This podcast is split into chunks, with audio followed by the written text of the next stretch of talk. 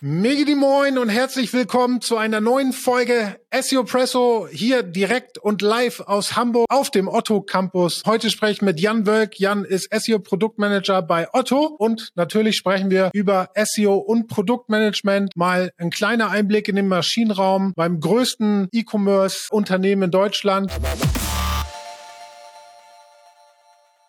Moin Jan. Ja, moin. Cool, dass wir uns hier treffen. Ja, vielen Dank für die Einladung. Wir hatten ja schon vorher, glaube ich, drei Stunden Meeting, ne, wo wir uns schön ausgetauscht haben. Super interessant und vor allen Dingen auch interessant zu sehen, dass man im E-Commerce eigentlich dieselben Herausforderungen äh, hat, mit denen man sich eigentlich beschäftigt. Einige sind dann vielleicht ein bisschen größer bei dem anderen und äh, ein bisschen kleiner bei dem anderen, aber insgesamt geht's doch um die gleichen gleichen Themen. Du äh, bist ja seit zweitausenddreizehn, also schon zehn Jahre bei Otto, bist auch direkt nach dem Studium Fachhochschule Wedel, wunderschönen Wedel, äh, Medieninformatik studiert und dann direkt zu Otto. Erzähl mal, so, und auch direkt als S E O-Projektmanager eingestiegen, wie kam so die, die Verknüpfung zwischen deinem Studium, S E O und Otto zustande? Ja, das äh, glückliche Fügung, beziehungsweise natürlich auch viel Engagement. Nee, also wie ist es gelaufen? Genau, ich habe, äh, wie gesagt, Medieninformatik ja studiert und äh, die Fachhochschule Wedel, die kooperiert mit Otto, ich glaube auch immer noch. Und äh, da gibt's dann halt so das ein Stipendienprogramm, da hatte ich halt Glück und habe einen Platz gekriegt und durfte dann zwei Praktika machen bei Otto. Und das erste habe ich zweitausendzwölf dann angefangen beim Tochterunternehmen der Otto-Gruppe, Lascana, also für Bademode und äh, Dessous. Und genau, da habe ich gestartet und habe da auch eine Teamleiterin gehabt, die sehr für S E O gebrannt hat. S E O kannte ich davor auch schon so ein bisschen durch Studium, aber so richtig kennengelernt und lieben gelernt habe ich es dann im ersten Praktikum tatsächlich. Und genau, das war, da ging dann sechs Monate und dann habe ich äh, für das zweite Praktikum im Rahmen des Studiums, wo ich dann auch meine Bachelorarbeit geschrieben habe, gesagt, S E O ist geil, finde ich gut, möchte ich weitermachen und vor allem möchte ich das beim Großen machen, bei Otto punkt de. Und deswegen bin ich dann im zweiten Praktikum zu Otto punkt de gegangen, ähm, genau da auch meine Bachelorarbeit geschrieben und hatte dann auch wieder das Glück, dass eine Stelle frei war und ich übernommen wurde. Und dann ist es so gekommen, dass ich seit zweitausenddreizehn im S E O-Team für Otto punkt de arbeite und da verschiedene Rollen und Themen eben Rollen einnehmen und Themen bearbeite, genau. Wir, wir wollen auch darauf eingehen, weil ich finde auch die Entwicklung super spannend. Wir haben es ja vor, äh, vorhin im Meeting auch schon ein bisschen besprochen. Ähm, du bist ja als S E O-Projektmanager damals angefangen in zweitausenddreizehn. Da war es noch Teil des Online-Marketings, S E O. Die Historie wollen wir mal ein bisschen beleuchten und auch schauen, was es denn eigentlich S E O der Performance eigentlich gebracht hat. Aber als du angefangen bist bei, bei Otto, was waren so die größten Herausforderungen? Was waren so die Themen, mit denen du dich da anfangs beschäftigt hast? Ja, also tatsächlich so die S E O Basics. Das Team war damals noch sehr, sehr klein. Da waren gerade zwei Leute, die S E O gemacht haben. Dann kam ich so ein bisschen als Dritter oder Vierter mit dem Werkstudenten zusammen mit rein. Und den Fokus, den ich am Anfang hatte, war tatsächlich das Thema aus meiner Bachelorarbeit, weil wir hatten zweitausenddreizehn wirklich so einen Shop-Relaunch, könnte man es nennen, oder war es auch, tatsächlich voll auf eine Eigenentwicklung. Und das war ein Projekt, wo der Shop eigentlich komplett umgekrempelt wurde und auch live gegangen ist und da auch sehr viele S E O-Komponenten natürlich bedacht werden mussten. Und was es überhaupt nicht gab, war sowas wie ein Redirect-Management oder auch eine Bewertung, welche Seiten sollen jetzt indexiert werden und welche nicht. Und das war Thema der Bachelorarbeit. Ich habe eine Software geschrieben, die entsprechend dieses Indexmanagement in der ersten Instanz, auch die Duplikatserkennung, wo müssen Canonicals gesetzt werden und entsprechend, wenn Seiten wegfallen, also Landingpages zu gewichtigen Keywords, wohin sollten die weitergeleitet werden? Das alles hat diese Software übernommen. Das war ein Tool damals in Java geschrieben, was dann lokal auf meinem Rechner noch lief. Also noch ein bisschen hemdsärmlich, aber hat auf jeden Fall gut funktioniert. Das war so der erste Punkt, auf dem ich mich fokussiert habe. Also die Software dann auch wirklich halt genutzt, auf der Plattform Otto eingebaut? Ja, auf, nicht auf der Plattform eingebaut. Das war eher so, dass es bei uns unsere, unsere S E O-Software war, sag ich mal, die, auf, wie gesagt, auf dem Rechner lief, so Java-Programmierung und hat dann Ergebnisse ausgespuckt, die wir nochmal im Team verarbeitet haben, in der Q S vor allem, weil eine, immer eine Q S hinterlag, war nicht vollautomatisiert, sondern, ähm, genau, wie gesagt, mit einer Qualitätssicherung dahinter. Und dann die Ergebnisse, die aber rauskamen aus dem Tool und dann in die Qualitätssicherung durchgingen, die sind dann in den Shop gelangt, genau. Also was soll indexiert werden? Wo soll ein Canonical hin? Und wie sehen jetzt zum Beispiel drei null eins Redirects aus, um äh, Rankings zu erhalten? Aber das heißt, du hast ja damals dann im Online-Marketing, also im, im, in der Domäne Online-Marketing ja eigentlich schon Produktentwicklung gemacht, ne? Oder Produktentwicklung für S E O gemacht. Richtig, ja, kann man fast so sagen, wobei es keine echte Produktentwicklung war, es war sehr hemdsärmlich. Hey, es gibt eine Person, die mal hier so eine Software irgendwie äh, hinschrubbt. Gut, ein bisschen professioneller war es hoffentlich schon. Es hat uns ja, wie gesagt, geholfen, aber es war jetzt kein Also wenn ich es mit heute vergleiche, wie halt Services oder Produkte auch entwickelt werden, ähm, ne, in der Cloud und so weiter mit Anbindung, das war es halt nicht. Da war es noch weit weg äh, von. Und da habe ich mich in Zukunft dann eben oder folgend noch mit beschäftigt, habe das weiterentwickelt, ähm, auch mit einem Kollegen zusammen. Ähm, und genau, dann ist es irgendwann auch in eine professionellere Entwicklung gegangen mit Entwicklern. Also ich habe ja eigentlich dann die S E O-Tätigkeit übernommen. Ja, und so hat das seinen Lauf genommen. Jetzt, jetzt seid ihr im Produkt verankert. Wir wollen gleich noch ein bisschen drüber äh, sprechen, was so die einzelnen Komponenten sind, aber vielleicht für die Zuhörerinnen äh, einmal so ein Bild. Wie groß ist das Team äh, bei Otto? Wie viele Leute kümmern sich um S E O? Was, wie viele Leute sind da? Jetzt aktuell sind wir so an die achtzehn Leute im S E O-Team, was sich auch nochmal in zwei Teams gesplittet hat. Dazu vielleicht gleich noch mehr. Genau, mit Praktikanten. Also verschiedene Rollen, wie gesagt, von jetzt S E O-Produktmanager, wir haben Analysten, S E O-Manager, die operativen Betrieb auch viel übernehmen und Entwickler tatsächlich. Das ist jetzt der Status quo, wo wir hingelangt sind über die ganzen Jahre von damals, als ich angefangen habe im Online-Marketing mit drei S E Os. Wow. Und was war der ausschlaggebende Grund dafür, dass Otto sagt, hey, S E O ja eigentlich ein relevanter Marketingkanal für Otto, äh, zu sagen, wir wir schieben das ganze Thema ins Produkt? Genau, wir haben einfach gesehen, dass wir auch im Austausch, also im Online-Marketing mit den anderen Kanälen, S E A, P S M, also Preissuchmaschinen, Affiliate, wir hatten, klar hat man da auch Berührungspunkte und äh, schnackt auch mal miteinander, um irgendwie die andere Facette kennenzulernen, aber wir haben einfach anders funktioniert, eben nicht so ja paid getrieben, sag ich mal. Deswegen ist es jetzt auch im Online-Marketing vor allem in dieser Paid-Kanal und wir haben viel mehr Abhängigkeiten gehabt eigentlich zu der Produktentwicklung. Ne? Wir haben Anforderungen gehabt an die an die Teams, sehr viel als Stakeholder unterwegs gewesen und haben gesagt, hey, wir hätten gerne mal dieses Feature auf, auf Otto Punkt de, das würde uns im S E O sehr viel helfen und sind andauernd eigentlich zu den Entwicklungsteams gerannt und haben versucht, uns da ins Backlog äh, reinzudrängeln sozusagen. Und da haben wir gemerkt, uns wäre viel mehr geholfen, wenn wir den Austausch und die Nähe auch zu den Produktteams hätten, statt jetzt im Online-Marketing zu bleiben. Und dann ist es eben so weit gekommen, dass wir gesagt haben, wir wechseln den Bereich, wir gehen sozusagen in die Produktentwicklung, E C-Bereich hieß es dann, E-Commerce-Bereich damals. Ähm, und da hängen wir jetzt nach wie vor. Aber ihr hattet von Anfang an ja keine eigenen Entwickler. Das heißt, es war erstmal so die Zusammenführung mit Produkt, damit ihr überhaupt in der täglichen Diskussion auch auftaucht und nicht euch wie andere Stakeholder halt hinten anstellen müsst an die Roadmap, sondern eigentlich so ein ständiger Austausch ist und auch S E O gleich schon mitgedacht wird, denke ich mal, ne, in der ganzen gesamten Produktentwicklung. Genau, völlig richtig. Also es war wirklich erstmal das S E O-Team, wie es existiert, mit ihren ja, Stakeholder-Rollen, sag ich mal, also wirklich die S E O-Projektmanager oder S E O-Manager, die sind dann in den Bereich gezogen der, der Produktentwicklung, um halt die Nähe dort auch zu haben, weil wir da den meisten Benefit auch gesehen haben, die Synergien. Aber genau, da haben wir noch nicht gestartet mit einer harten Produktentwicklung, da hatten wir keine Entwickler, das kam dann erst nach und nach. Und das war auch ganz spannend, wie das eben entsprechend sich so entwickelt hat dann. Ähm, Und, und, und wieso, wieso, wieso, also man könnte jetzt ja davon ausgehen, okay, S E O ist jetzt im Produkt verankert, dann müsste das ja relativ schnell gehen, alle äh, Ideen und Anforderungen werden umgesetzt. Dennoch habt ihr euch dann dazu entschieden, da nochmal einen eigenen Entwickler mit ins Team zu stecken, die unabhängig dann von den einzelnen Scrum-Teams, so stelle ich es mir zumindest vor, äh, arbeiten, ähm, die wahrscheinlich ja aber nicht an so großen Produktkomponenten arbeiten, sondern gezielt jetzt an Metatextsteuerung, Indexierung, interne Verlinkungen und sowas arbeiten. Ne? Äh, genau, da vielleicht ein bisschen so zum Aufbau bei Otto. Da ist es ja so, die Produktentwicklung ist ja so in Vertikalen geschnitten. Also jede Vertikale hat sozusagen eine Verantwortung, wie zum Beispiel ein Team, ähm, Funktionsteam, was dann für die P D P zuständig ist. Also das sorgt dafür, dass auf der Produktdetailseite alles richtig ausgeliefert wird. Und dann gibt es noch ein Team, was für den Bestellprozess, Warenkorb zuständig ist und so weiter und so fort. Ähm, genau, und diese vertikalen Teams haben schon das Ziel, möglichst autark agieren zu können, also ihre Features autark weiterentwickeln zu können, ohne möglichst große Abhängigkeiten zu anderen.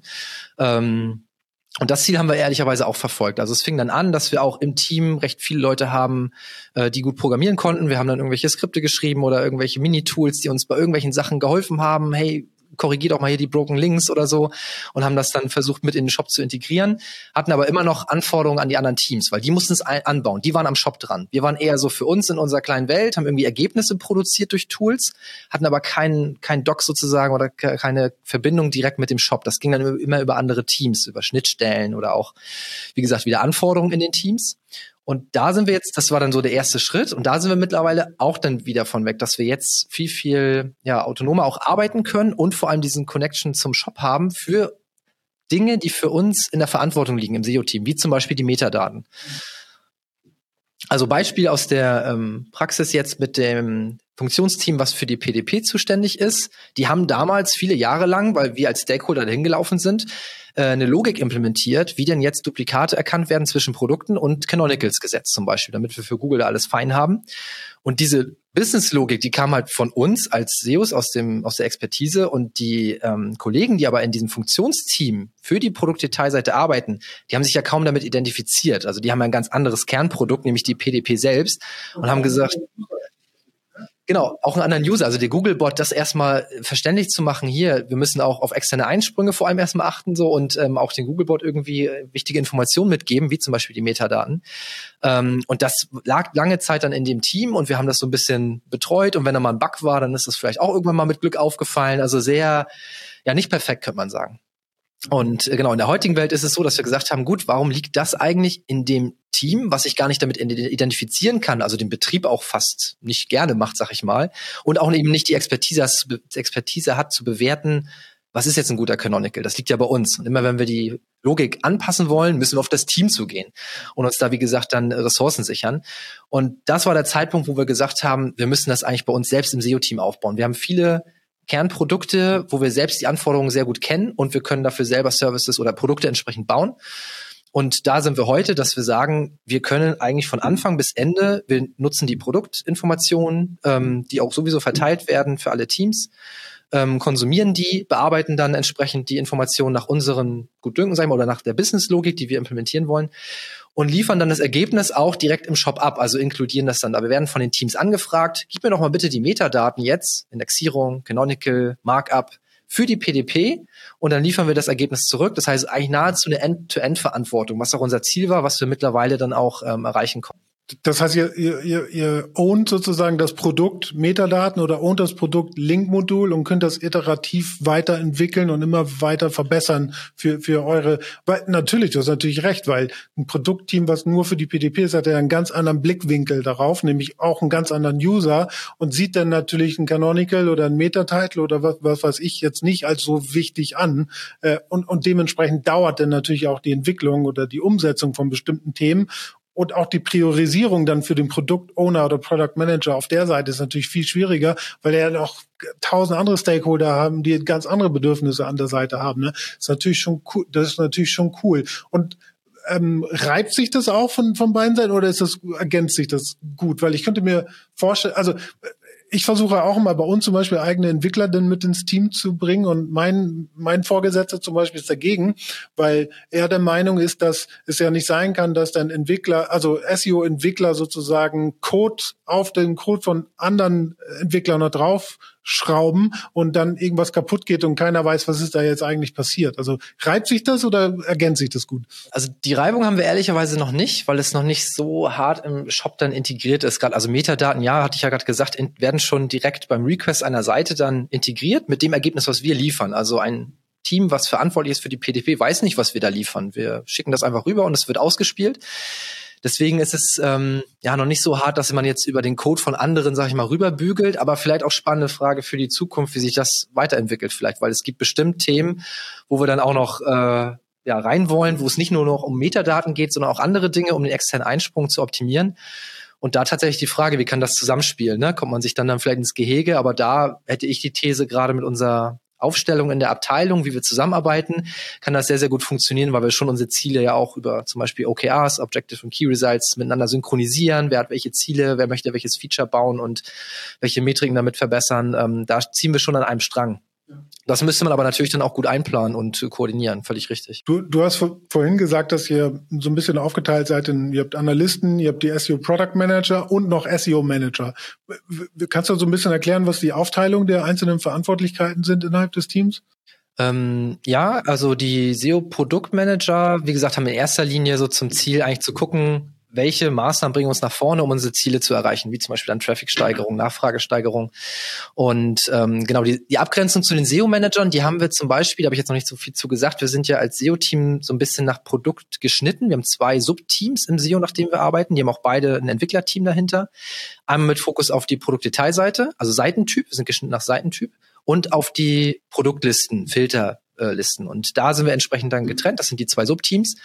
Und die S E O-Manager sind auch nur in dem Team ähm, bei den Produktlisten, weil da sozusagen der operative Betrieb noch höher ist, weil da haben wir halt nicht so eine große Menge an, gut, das ist schon eine große Menge für den Otto-Shop, äh, weil ja schon jede Menge Sortiment mit den Partnern auch drauf Produkt, ist. Aber da Entschuldigung, ist, Produktlinsen, äh, Produktlisten meinst du Kategorieseiten? Mit? Genau, Kategorieseiten, analog Produktlisten, genau, also Kategorieseiten ähm, und da gibt's die S E O-Manager noch für diesen operativen Betrieb. Also da ist auch einiges an Q S noch hinter. Ne? Eine Konfiguration wird noch getätigt, um unsere Tools, die wir dort gebaut haben, zu füttern, um richtige Ergebnisse zu, zu erzeugen. Und viel Schnittstellenarbeit auch noch mit anderen Teams. Ne? Wie die Navigation, wie sieht die aus? Wo müssen wir nach Suchvolumen hier vielleicht noch mal ein bisschen optimieren, weil da Potenziale sind, wo eine Kategorie fehlt. Wie, wie sollen die Titel aussehen? Muss da Content drauf? Verlinkung? Zum Beispiel, genau. Wie sieht der Titel aus?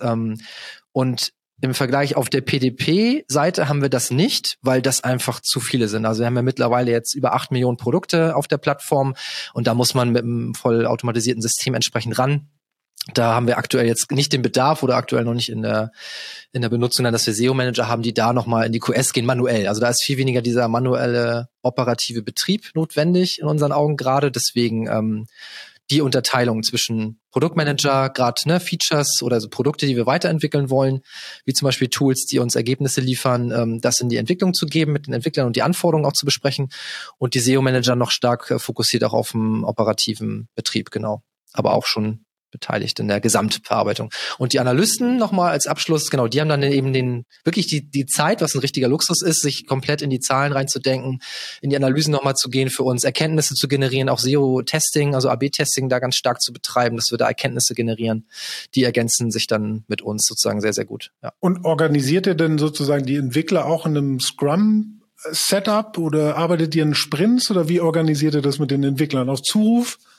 Nee, auf Zuruf nicht. Also das ist auch so aus der Historie, hat sich das nochmal stark geändert. Wir haben wirklich, der Anf- wir sind als S E O-Team vom Online-Marketing in ähm, den Entwicklungsbereich gezogen und da hat es angefangen mit so einem Entwicklungsteam, das hat sich angefühlt wie eine Werkbank. Also eigentlich waren wir das S E O-Team, weil wir kannten ja nur das Online-Marketing, wir waren unsere S E O-Experten, die wir als Kollegen hatten und als Stakeholder unterwegs und wir kannten unsere Anforderungen recht gut und haben als dieses äh, Entwicklerteam sich aufgebaut hat, war das eigentlich, es gibt die fachliche Seite und dann gibt es da so eine technische Seite, die als Werkbank dient und wir haben eigentlich immer rübergeworfen, auch sehr lösungsorientiert, was auch nicht so wirklich gut ist, weil die S E Os haben ja häufig die Lösung direkt im Kopf und das hat sich nicht gut angefühlt. Das war keine gute Produktentwicklung, weil die Entwickler haben nur gemacht, was ihnen gesagt wurde. Die konnten gar nicht selber nachdenken, wie es eigentlich eine beste Lösung wäre, ein Problem zu fixen. Ja. Genau, also da haben wir auch zeitlang gebraucht, daran zu wachsen und zu lernen, wie es eigentlich gut funktionieren kann. Auch wenn die anderen Teams im Ent- äh, Produktentwicklungsbereich ja schon so gearbeitet haben, weil die, genau, um die Frage zu beantworten, ja, so Scrum at Otto wird's genannt, also jedes Team macht es auch so ein bisschen anders, diese vertikalen Teams, die ich genannt hatte, ähm, aber genau, die arbeiten in Sprints schon hauptsächlich. Wir machen das noch nicht so streng, da kommen wir vielleicht noch hin. Wie gesagt, das ist jetzt seit anderthalb Jahren ungefähr so, dass wir so mit diesem Modus auch äh, konsequent arbeiten, auch so ein stabiles Team von Entwicklern haben, wo nicht so viel Fluktuation ist und ähm, genau, auch die Prozesse sind da noch optimierungswürdig, aber im Endeffekt arbeiten wir schon sehr ähnlich zu dem Prozess, also jeden Tag ein Daily, wir gucken auf unsere Prioritäten, Stories äh, besprechen die dann äh, mit den Entwicklern und äh, refine die neu, um die dann nach und nach in die Entwicklung zu geben. Und was oben drüber steckt, sind halt unsere Ziele, die in den O K Rs festgehalten sind. Ja. Wir hatten das ja im Vorgespräch schon, ihr habt ja gesagt, hey, arbeitslos werden wir nicht und Backlog ist voll.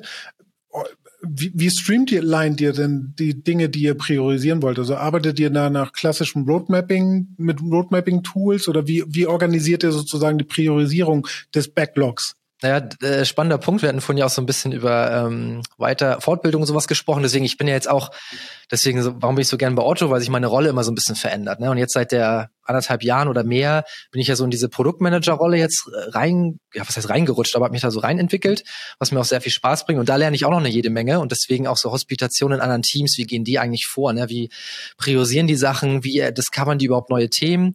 So, da kann ich halt mit der S E O-Expertise, weiß ich da ganz gut, was auf uns zukommt. Und wie gesagt, das Backlog ist auch ganz gut voll.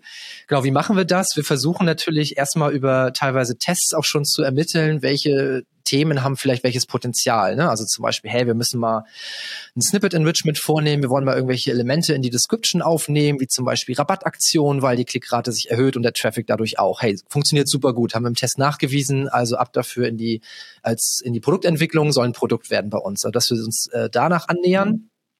Und aber auch entsprechend so Potenzial, Potenzial einschätzen, wie na, welche Reichweite, also RICE-Methode, ne? Also welche Reichweite haben wir eigentlich, welchen Reach und welchen Impact hat das Ganze, wie viel Aufwand ist es dann noch dahinter? Ähm, genau, da gibt es verschiedene Methoden, die wir dann irgendwie nutzen, um dann eigentlich auf einen Nenner zu kommen. Da helfen die Analysten natürlich auch sehr stark, um dann halt diesen, diesen Erkenntnisgewinn schon mit reinzugeben, um dann zu sagen, was sind eigentlich die Themen, die wir als erstes jetzt angehen wollen, die, wovon wir uns am meisten versprechen, auch an Potenzial. Hm.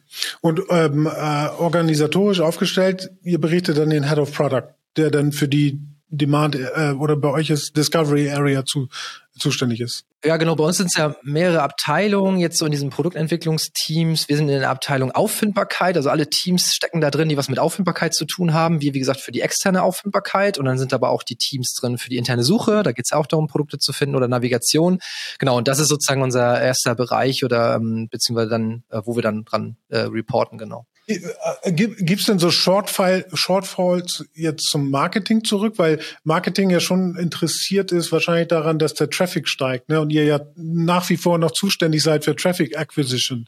Gibt's da denn irgendwie noch Nachschreien, sagt, ey, ihr seid jetzt gar nicht mehr im Marketing, ich, ich kann das gar nicht mehr kontrollieren? Oder, oder wie organisiert ihr das mit, mit Marketing und, und, und Traffic?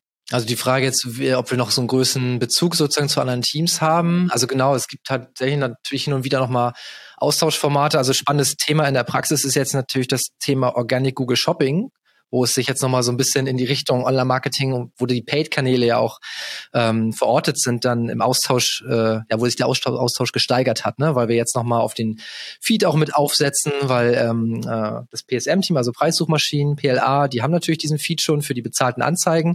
Jetzt ist seit langer Zeit für uns Organic Google Shopping ein Thema, wo wir noch gut Traffic reinholen können, und da setzen wir auf dem Feed auf und versuchen da jetzt eigentlich mit dem Paid-Team wieder so zu gucken, wie können wir da im Google Merchant Center irgendwie unsere Produktinformationen Informationen bestmöglich reingeben, wie können wir uns auch von lösen, damit wir S E O-seitig in dem Organic-Part irgendwie Tests fahren können, ohne dass das Paid beeinflusst.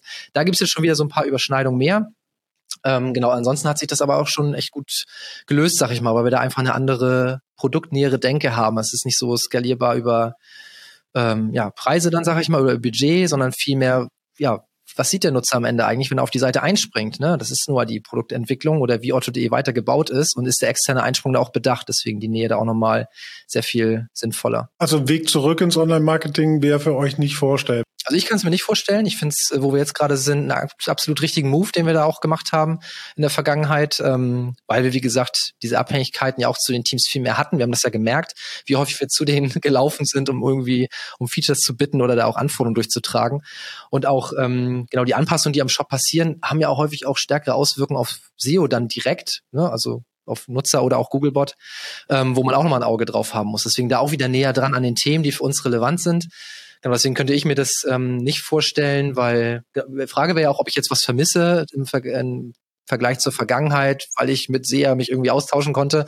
Und das ist bisher nicht so stark der Fall. Wie gesagt, das Thema Organic Google Shopping jetzt nochmal ganz spannend, was sich da ergeben hat. Da hat ähm, die Synergie oder der Austausch schon mal zugenommen wieder. Ansonsten ähm, vermisse ich das nicht so stark oder sehe eher den Benefit auf der Produktentwicklerseite. Ja. Vielleicht letzte Frage nochmal, weil jetzt natürlich für alle Zuhörerinnen natürlich Otto eine sehr große Marke, ne? Man schaut da ja als E-Commerce-Player auch sehr gerne drauf, ohne dass du jetzt irgendwie interner verraten musst, aber auch um das vielleicht ein bisschen zu entmystifizieren, das haben wir ja vorhin in unserem Meeting auch gemacht. Was sind so Herausforderungen, mit denen ihr euch gerade herumschlagt? Was sind so Challenges, die ihr gerade angeht im Produktteam? Also speziell S E O jetzt, ne? Nicht genau, also also klares Thema ist bei uns, äh, Otto ist jetzt seit längerer Zeit ja schon äh, Plattform, und es kommen immer mehr Partner. Jetzt aktuell auf LinkedIn hatte ich gerade gesehen, fünftausend Partner jetzt live, also neuer Meilenstein erreicht, und äh, Produkte die Produktmenge steigt weiter an. Gerade für mich jetzt, ich bin ja in der Rolle des Produktmanagers für die P D P, also für die Produktdetailseite. Und da natürlich ein großer Faktor auch so die Skalierbarkeit. Ne? Wie können wir mit den ganzen ähm, Produktdaten auch umgehen, da die besten S E O-Entscheidungen dann auch treffen, was zum Beispiel Indexierung angeht. Da steckt bei uns ja ein Modell dahinter, kann das mit der Datenmenge weiter umgehen. Ne? Also entsprechend die Prozesse dahinter für erstmal die Metadatenproduktion auch stabil zu halten. Das ist natürlich ein Thema. Und das zweite, Organic Google Shopping, auch ein spannender Bereich, wo wir viel lernen und auch testen wollen. Ne? Was sind da eigentlich so die Hebel? Was können wir da reingeben? Ähm, auch mit äh, Informationen, jetzt weiß nicht, neuesten Test, den wir jetzt gestartet haben, die Rabattflex. Ne? Wie hinterlegt man die eigentlich dann? Und wie wird das angezeigt? Wie konsumiert Google das? Dass ich in den Kacheln im Organic Google Shopping dann auch sehe, dass ich gerade eine zehn Prozent Aktion auf Möbel habe zum Beispiel. Ähm, Genau, wie wie wirkt sich das alles aus? Da halt auch viele Erkenntnisse. Das, das kann man ja auch viel besser, also mir fällt das jetzt nur gerade auf, also wie du das sagst, ne? Weil das kannst ja viel besser ad hoc denn mit den Daten in dem Feed spielen, ne? Wenn du eine bestimmte Aktion auf einem Produkt hast, wenn du das auf einer P D P, sage ich mal, im normalen organischen Resultat ausspielen willst, musst du ja erstmal hoffen, dass Google dieses diese P D P neu crawlt und die Information irgendwo anzeigt und dann geht die wahrscheinlich unter deiner Meta-Description oder Meta-Title und jetzt hast du natürlich damit eine eine Möglichkeit, viel schneller ad hoc sozusagen wirklich Produktsteuerung, also Produktsteuerung auf der einzelnen S E R P zu machen, mit Rabattcodes, mit bestimmten Labels, wie angesagt, nachhaltig und so weiter. Ne? Das gibt natürlich nochmal eine ganz andere Dimension. Genau, es ist nochmal eine neue Traffic-Quelle irgendwie auch, dieser Shopping-Part jetzt mit den organischen Ergebnissen, wo, wie du sagst, völlig richtig direkter eigentlich der Impact dann auch sichtbar ist, weil genau diesen Test haben wir bei den Web, in der Websuche ja auch gemacht mit Description-Anreichern, weil wir gerade mal ein Wochenende zwanzig Prozent irgendwie auf dem Sortiment haben und genau, bis Google die alle gefressen hat und der Nutzer die auch wirklich sieht, da kann schon mal Zeit ins Land gehen und dann ist die Frage, wie hoch ist der Impact, ist der Test eigentlich wirklich so repräsentativ dann auch, ähm, weil da ist es eine andere Nummer, da muss der Google-Bot natürlich auch hinterherkommen und die Information erstmal auslesen. Ja, aber dann bekommt, dann, du hast ja vorhin gesagt, dann wird es ja auch wieder so ein Thema, was Online-Marketing natürlich auch stark äh, beschäftigt, ne? Weil eigentlich ja das Feed-Management im Merchant Center ja eigentlich ein Performance-Marketing-Channel ist und ja wahrscheinlich dann ja denselben Feed benutzt oder denken wir nicht einen anderen Feed äh, und das sozusagen ja dann schon eine große Schnittstelle wieder geben wird. Ja, also, also technisch gerade versuchen wir das auch so ein bisschen zu entkoppeln, ne? Wie du sagst, jetzt gleicher Feed, weil das schon dann ähm vielleicht an, oder sind andere Anforderungen im Organic-Part, dann im S E O vielleicht an den Feed, als es bei Paid der Fall ist oder wie es auch geschnitten ist, die Subkonten und so weiter. Und das versuchen wir tatsächlich zu trennen oder haben das jetzt auch schon. Das heißt, so ganz klar, wir sind auf dem gleichen Feed, ist es gar nicht mehr. Das war am Anfang so. Wir konnten recht einfach auf den Feed von Paid aufsetzen und konnten dann direkt den Benefit in den Organic Results ähm, mitnehmen. Jetzt mittlerweile ist es aber, weil wir halt autark, wieder das Thema Autarkie irgendwie, ne? Dass wir halt selber irgendwie ähm, ohne große Abhängigkeiten unsere Themen voranbringen können und auch testen können. Und deswegen da auch die die Frage, jetzt ist nicht ein eigener Feed irgendwie so ein S E O-Feed viel, viel besser, damit wir nicht Abhängigkeiten zu Paid haben, weil die wollen vielleicht eine bestimmte Änderung gar nicht haben, die wir dann aber irgendwie mit reingeben. Ähm, genau, da halt schon dann irgendwie die Trennung wieder. Aber nichtsdestotrotz auch wieder die Abstimmung, die dann notwendiger wird, um das auch ähm, ja, zusammen zu synchronisieren, genau. Glaubst du, das macht, vielleicht doch nochmal eine abschließende Frage, glaubst du, dass es Sinn macht, auch für andere Unternehmen, also grundsätzlich natürlich für E-Commerce Sinn macht, S E O ins Produkt zu schieben, aber grundsätzlich schon wahrscheinlich in Zukunft, dass eher für weitere Unternehmen oder Industrien auch wichtig ist, S E O ins Produkt zu schieben und nicht als Nagel im Online-Marketing äh, zu behalten? Also das Wichtigste ist, glaube ich, ähm, was wir auch lange Jahre betrieben haben, ich persönlich auch dieses typische Thema S E O-Enabling, dass du die Teams, die wirklich harte, ähm, ja, Punkte haben, die mit S E O in Bezug sind, ähm, dass du die im Griff hast oder dass die überhaupt davon gehört haben. Also am Anfang ist es, war es hier auch häufig so, du gehst zu Teams, die halt einen starken äh, Impact auch auf S E O-Sachen haben und sagst dann hier, S E O ist wichtig, deshalb, deshalb und das müsst ihr beachten. Ach so, wusste ich gar nicht. Und ähm, das ist, glaube ich, so der erste Schritt, erstmal im Unternehmen dann auch Ähm, dieses Enabling zu schaffen. Für, da ist vielleicht gar nicht, das hängt dann von Unternehmen auch ab, wie es geschnitten ist, wie es aufgebaut ist, wie die Größe vor allem auch ist. Das kriegt man so wahrscheinlich auch schon mal hin. Ob es dann zwingend so ins Produkt gezogen werden muss, ja, hängt wie gesagt vom Unternehmen ab. Also für größere würde ich sagen, also gerade im E-Commerce-Bereich oder auch Shops, halte ich schon für sinnvoll. Da kann ich jetzt auch aus eigener Erfahrung sprechen, aber auch eben nur Otto. Ähm, aber da, wie gesagt, äh, kann ich mich nur wiederholen, bereue ich das kein bisschen, dass wir diesen Schritt gegangen sind, weil die A- Zusammenarbeit mit den Funktionsteams, die jetzt an dem Otto.de Shop ja auch irgendwie auch arbeiten und die Features live stellen, viel, viel besser funktioniert. Das ist so auf der ja, Schnittstellenebene, aber eben auch autonom an unseren Themen weiterarbeiten zu können, die wir aus den anderen Teams ziehen, die sich gar nicht damit identifizieren konnten, diese ganzen S E O-Logiken. Das ist auf jeden Fall ein riesen äh, Mehrwert, genau. Und man sieht's ja auch, und ich finde, die Sichtbarkeit zum Beispiel spiegelt ja immer Produktqualität wider. Und bei Otto sieht man ja wirklich eine schöne lineare ähm, oder sukzessive Steigerung der Sichtbarkeit. Das geht nicht immer hoch und runter und hoch und runter wie bei anderen, sondern es entwickelt sich wirklich sukzessive weiter. Und das spricht natürlich schon dafür, dass das wunderbar geklappt hat und eine gute Produktqualität dahinter steht. Genau, vor allem weniger Fehler, die vielleicht dann auf der Plattform auftreten durch den Austausch, die auch mal S E O-seitig wehtun können. Das hatten wir auch schon in der Vergangenheit, äh, aber Völlig richtig. Also dieses, ja, was ja auch unser Anspruch ist, nachhaltiges S E O, dass wir da entsprechend so ein gesundes Wachstum haben, wo die Plattform natürlich auch mit reinspielt. Ne? Also klar, wir kriegen jetzt immer mehr Partner. Und die Brand auch. Und die Brand auch. Aber mehr Produkte, mehr Produkte, Kategorieseiten am Ende dann auch, äh, führt natürlich auch zu, zu mehr Keywords, die wir abdecken können, was wieder zu einer höheren Sichtbarkeit führt. Aber genau dieses, ähm, nachhaltige, die Services, die wir bei uns jetzt aufgebaut haben im Team und auch weiterentwickeln, helfen uns, glaube ich, schon sehr stark, dieses äh, nachhaltige Wachstum auch äh, fördern zu können, weil wir eben zum Beispiel Index, im Indexmanagement die Basics und die, ja, die Relevanzbewertung machen, sagen, was kommt rein, was nicht, ähm, und da jetzt entsprechend die Tools auch hinter uns stehen haben, die wir weiterentwickeln können, um das gewährleisten zu können. Jan, ich danke dir äh, für die Einblicke bei euch ins Team, bei euch in die Arbeit. Ich denke, das war mal schön, auch für die Zuhörerinnen äh, zu sehen, wie Otto arbeitet und dass im Prinzip die gleichen Herausforderungen wie überall im E-Commerce insbesondere bestehen. Danke dir, dass du dir Zeit genommen hast. Danke euch fürs Einschalten und wir sehen und hören uns nächste Woche wieder bei SEOpresso. Ciao.